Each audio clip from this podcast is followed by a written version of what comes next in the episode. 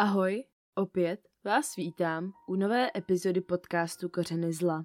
Dnes se ponoříme do případů dvou sériových vrahů. Josefa Christophera, který si vysloužil přezdívku dvacet dva Caliber Killer neboli zabiják ráže dvacet dva. Zavraždil nejméně devět afroamerických mužů a jednoho Hispánce. Druhý případ je o československém, respektive slovenském vrahovi Ondreji Rigovi, který má na kontě také devět vražd. Působil v Mnichově, Amsterdamu a Bratislavě. Na konci pro vás mám pak připravený ještě třetí krátký případ o nevyřešené vraždě, o které jste určitě nikdy neslyšeli. Udělejte si pohodlí a společně se přesuneme k dalším skoro zapomenutým zločinům. Joseph Christopher se narodil dvacátého šestého července devatenáct padesát pět ve státě New York v Buffalu, kde žil a vyrůstal především v italské čtvrti. Jeho dětství bylo klidné, rodiče se o své děti starali a zajímali. Jeho otec Nikolas pracoval jako údržbář na hygienické stanici a jeho matka Teresa pracovala jako registrovaná zdravotní sestra. Joseph svého otce zbožňoval a zlížel k němu.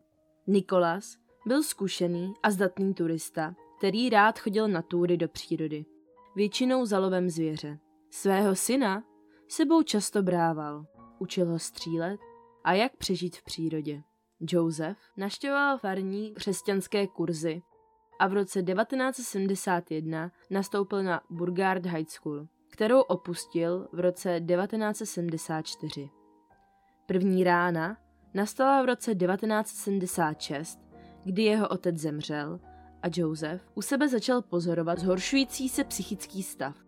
Během tohoto období se pokusil narukovat do armády, ale byl odmítnut. Neví se přesně proč, ale zřejmě z toho důvodu, že měl pupeční kýlu, se kterou se zrovna léčil. Na začátku roku devatenáct sedmdesát osm si našel práci jako údržbář na kanási Jiskálič, kde se setkal a zamiloval do instruktora střeleckého klubu. Nakonec do klubu vstoupil sám a požádal o certifikát, aby tak mohl provádět práci instruktora. Při jedné příležitosti byl ale pokárán univerzitní ochrankou za to, že u sebe nosí zbraň. Poté, co na konci roku devatenáct sedmdesát osm ukončil svůj vztah s instruktorem, se pohádal i se svým spolupracovníkem kvůli údajné krádeži nože, který Christopher nakonec našel pod sedadlem svého vlastního náklaďáku. V roce devatenáct sedmdesát devět byl propuštěn za to, že v práci spal. Poté se vrátil zpátky k matce a začal pít. Z neznámých důvodů mu byl pozastaven i zbrojní průkaz. Kvůli svému stále zhoršujícímu se psychickému stavu v září devatenáct osmdesát se Christopher obrátil na psychiatrické centrum v Buffalu, aby požádal o pomoc.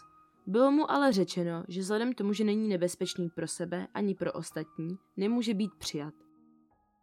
To byla běžná praxe v době, kdy se taková centra zmenšovala. Místo toho mu byla doporučena poradenská terapie. Přesně čtrnáct dní potom, co ho centrum odmítlo, spáchal svou první vraždu. No a své vraždění vzal v celku rychle. Během dvou dnů zabil čtyři muže, dva přímo v Buffalo a dva u Niagarských vodopádů. Oběti byly stejné rasy. Všichni to byli Afroameričani ve věku čtrnáct až čtyřicet tři let. Všichni byli zastřeleni zbraní ráže dvacet dva. Díky tomu ho média nazvala jako dvacet dva Caliber Killer. Pachatel byl popsán jako mladý bílý muž okolo třicet let. Tyhle vraždy vedly ale k nepokojům v afroamerické komunitě v Buffalu. Stěžovali si na neexistující policejní ochranu. Nakonec byla vytvořena speciální pracovní skupina, která se případem začala zabývat. Vše se zhoršilo osmého a devátého října, když byla nalezena těla dvou afroamerických taxikářů, Perla Edwardse a Ernesta Jonese. Byli ubiti k smrti a jejich srdce byla posmrtně odstraněna.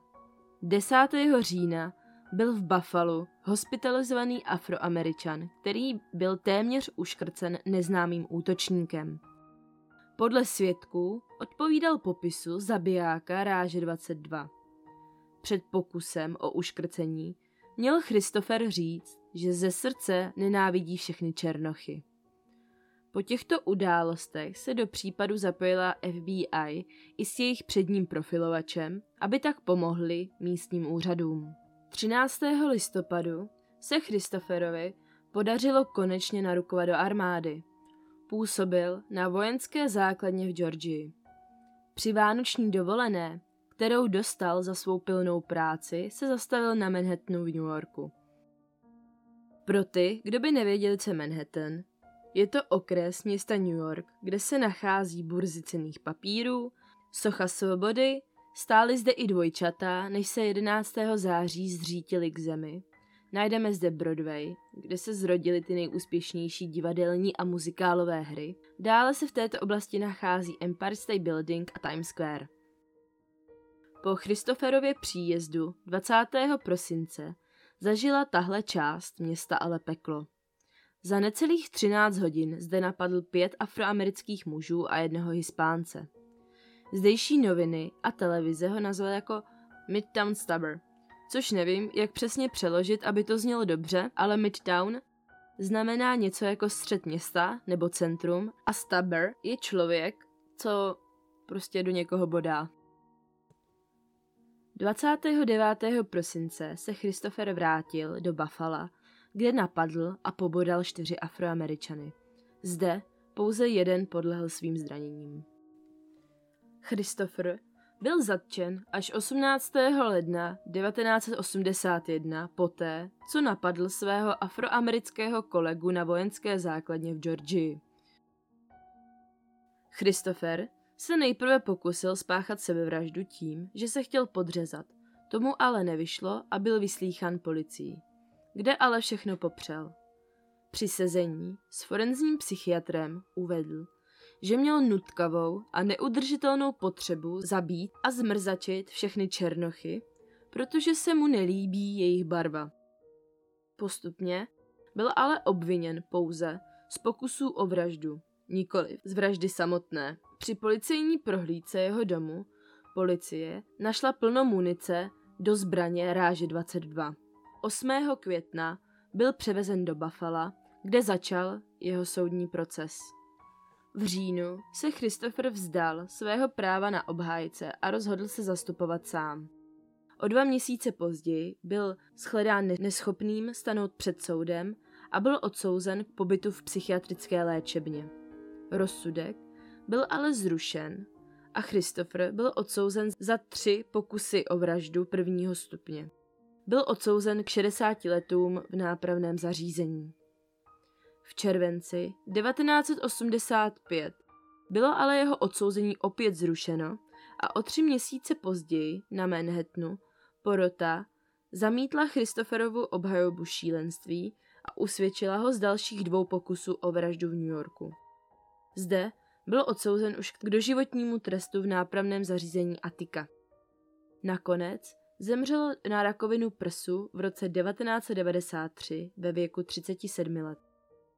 Christopher přiznal tisku, že je zodpovědný za nejméně třináct vražd ze sedmnácti útoků.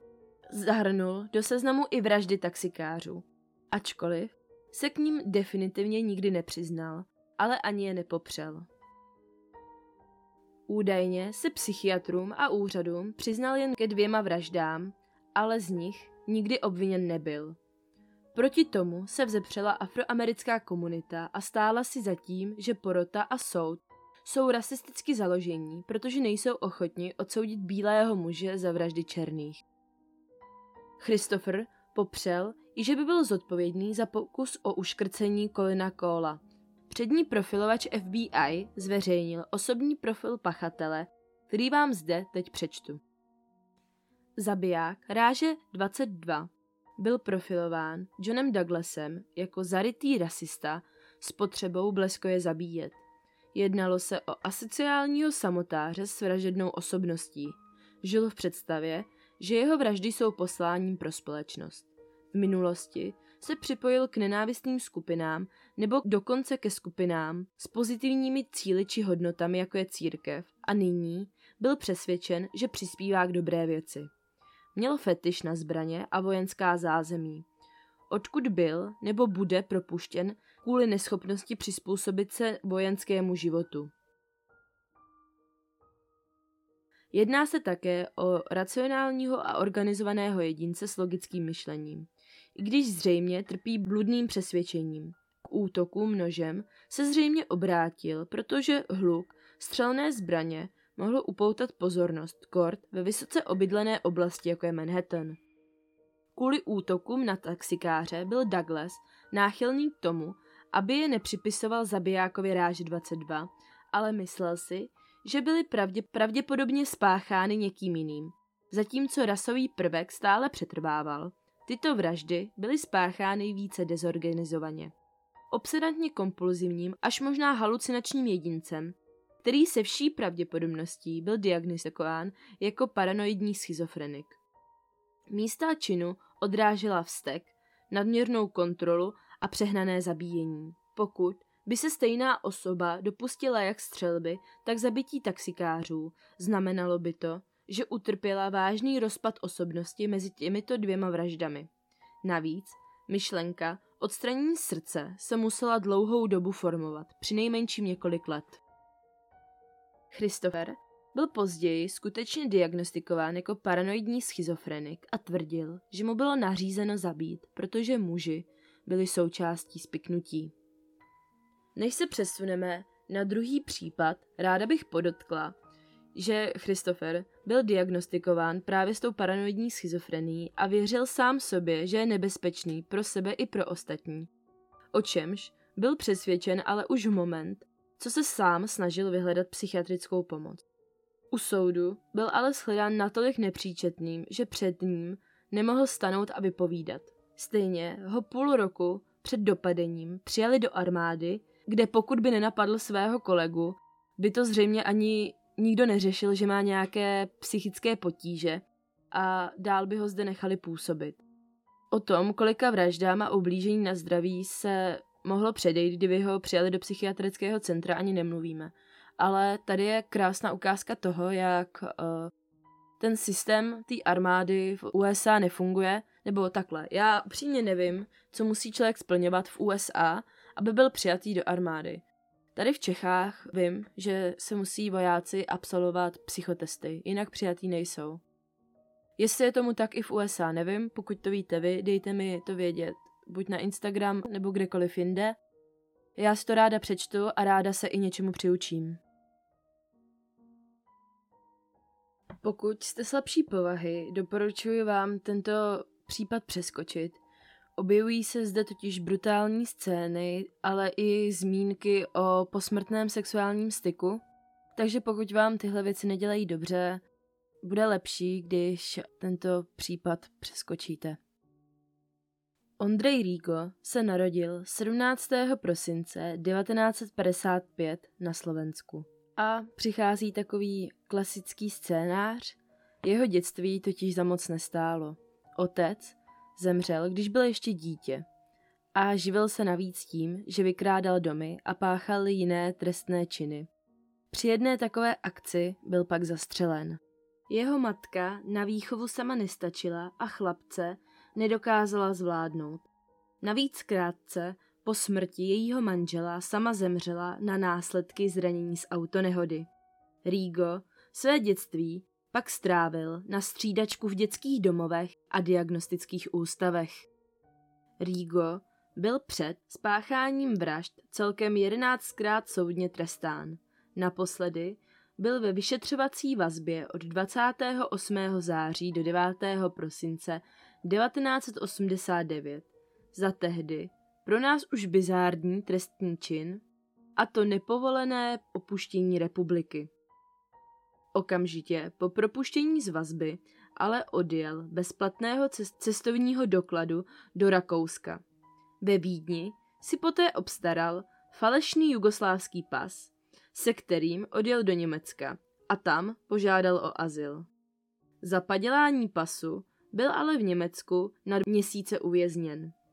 Po propuštění odjel do Mnichova, kde spáchal během dvou měsíců své první dvě vraždy. První obětí byla čtyřicetiletá německá žena, kterou ubil ve spánku v jejím přízemním bytě, do kterého se vloupal.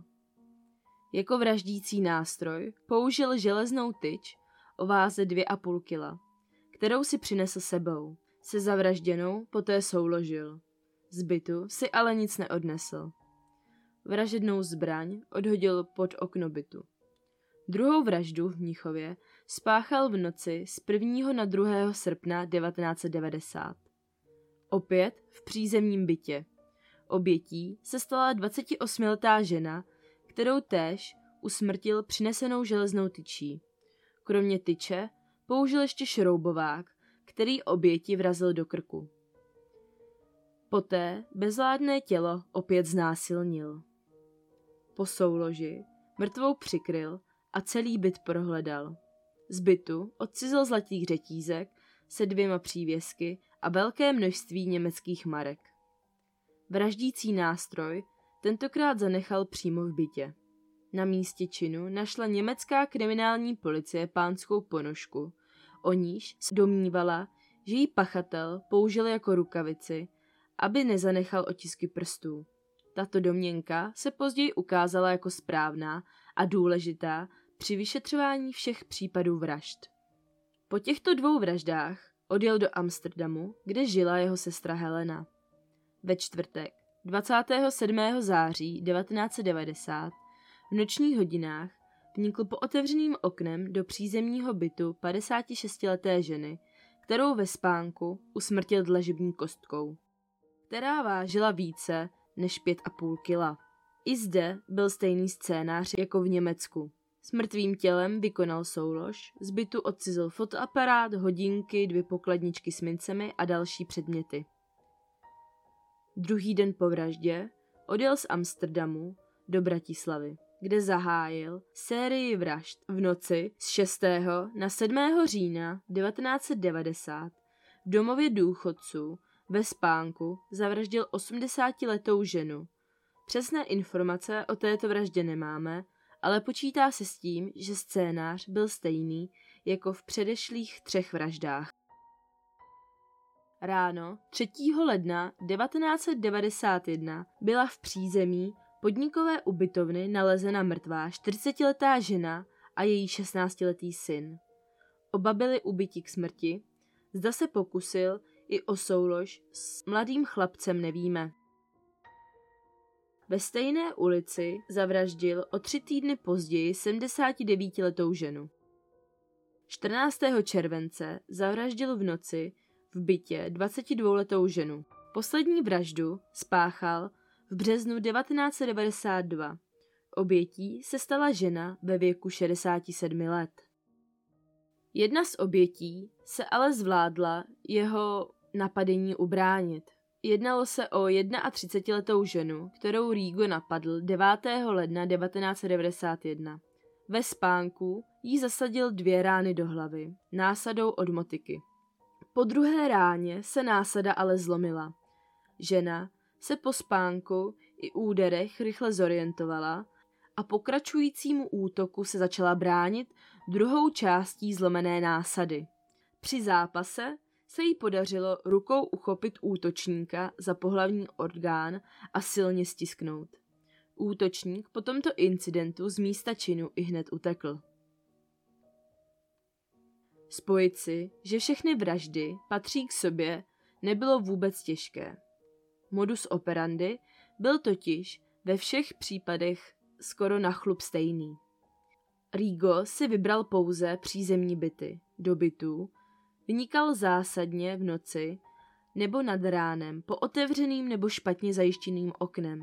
Ve všech případech se jednalo o osamocené ženy. Útok zahájil vždy až poté, co oběť usnula. Jako nástroj vraždy použil vždy železnou trubku, tyč, dřevěný kůl, násadu k motice, dlaždici či kus betonu. Vražedné nástroje vždy zanechával na místech činu, popřípadě v jeho blízkosti. Útoky vedl zásadně do oblasti hlavy. Vlastní ponožky používal jako rukavice, aby na místech činu nezanechal otisky prstů. Oběti po smrti sexuálně zneužil, jejich hlavy vždy přikryl polštářem či peřinou. Z bytů odcizoval věci. Přitom kouřil a nedopalky odhazoval na podlahu.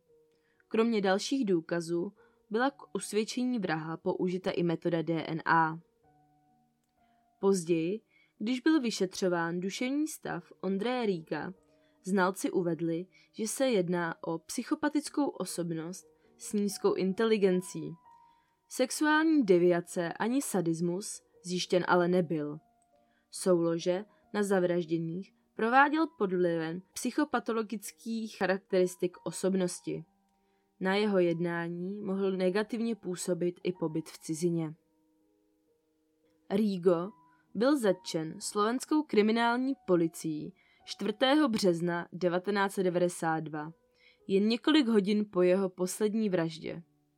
Byl zatčen v hotelu Carlton na Hvězdoslavově náměstí v Bratislavě, kde byl zaměstnán jako obsluha šatny.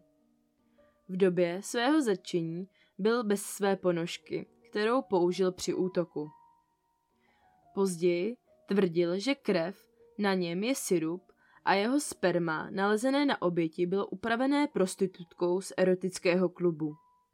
Své stopy pod balkóny a nedopalky cigaret obhajoval tvrzením, že tam byl náhodou a musel zrovna močit, nebo že byl zvědavý a díval se přes okna dovnitř. Svůj majetek od cizených šperků vysvětlil tím, že mu ženy často dávaly dárky za to, jak k nim byl pozorný. Na policii vypovídala i Jana B., která onen útok právě přežila. Popsala, že jasně viděla Rigovu tvář, protože do bytu pronikalo světlo z veřejného osvětlení. Později se zúčastnila i jeho soudu, kde na sobě měla paruku a zůstala tak bez povšimnutí. Kriminální policie německá, nizozemská a československá vyšetřovala každou vraždu zvlášť. Teprve po jeho zatčení začali na případu spolupracovat. Rigo byl odsouzen sedmého prosince devatenáct set devadesát čtyři v Bratislavě k doživotnímu trestu. Svůj trest vykonává ve věznici v Ilavě. Rigovi je nyní šedesát šest let a v roce dva tisíce dvacet se chtěl pokusit o podmínečné propuštění po dvaceti pěti letech, to mu bylo ale zamítnuto. Přesuneme se k třetímu a poslednímu případu. Je to velmi krátký případ, vyprávěl mi ho můj praděda, který se narodil a žil v Lipanech. Lipany by většina z nás měla znát z hodin dějepisu, protože se zde roku čtrnáct set třicet čtyři odehrála zlomová bitva v době husitských válek. Kolem roku devatenáct set čtyřicet devět se děda se svým otcem vydal ke kováři, protože ho chtěli požádat, aby k ním přišel a překoval jim koně. Když ale dorazili na místo, kde kovář bydlel, bylo zde až nezdravé ticho. Nikoho zde nenašli a tak se rozhodli podívat se k němu domů, jestli se jim náhodou něco nestalo. Podotýkám jenom, že mému dědovi tou dobou bylo něco okolo desíti let. Když se jeho tatínek pokoušel dveře otevřít, nešlo to. Přes okno ale viděl, že něco ty dveře drží. Děda teda doběhl zpátky na statek pro chlapy, kteří zde pomáhali, aby přišli jeho tátovi pomoct ke kováři. No, když se tam nakonec dostali, to, co tam viděli, je muselo úplně odrovnat. To, co drželo dveře, bylo mrtvé tělo kováře, který na sobě měl bodné rány a podříznutý krk. V ložnici našli jeho manželku, která měla na sobě také bodné rány a byla uškrcena. V kolébce leželo roční miminko, které bylo udušeno. Všichni věděli, že s nima v domácnosti žila i paní máma, kterou ale nikde nemohli najít. Po pozdějším prohledávání pozemku ji našli ale zahrabanou pod senem v seníku. Rovněž byla pobodaná a uškrcena. Později toho dne zavolali na četnickou stanici, kteří Později přijeli případ řešit. Na nic se nikdy nepřišlo, žádné stopy neměli a tím pádem teda ani na pachatele nikdy nepřišli. Pokud vás k případům zajímají i další informace, jako fotky z místa činu, podoby pachatelů a různá videa, která jsem k případům dohledala, můžete mě sledovat na Instagramu Kořeny zla, kde tohle všechno najdete. Chtěla bych vám rovněž poděkovat za podporu a hlavně za to, že mi pomáháte podcast zlepšovat. Moc si toho vážím. Mějte se krásně a slyšíme se zase další týden u nové epizody.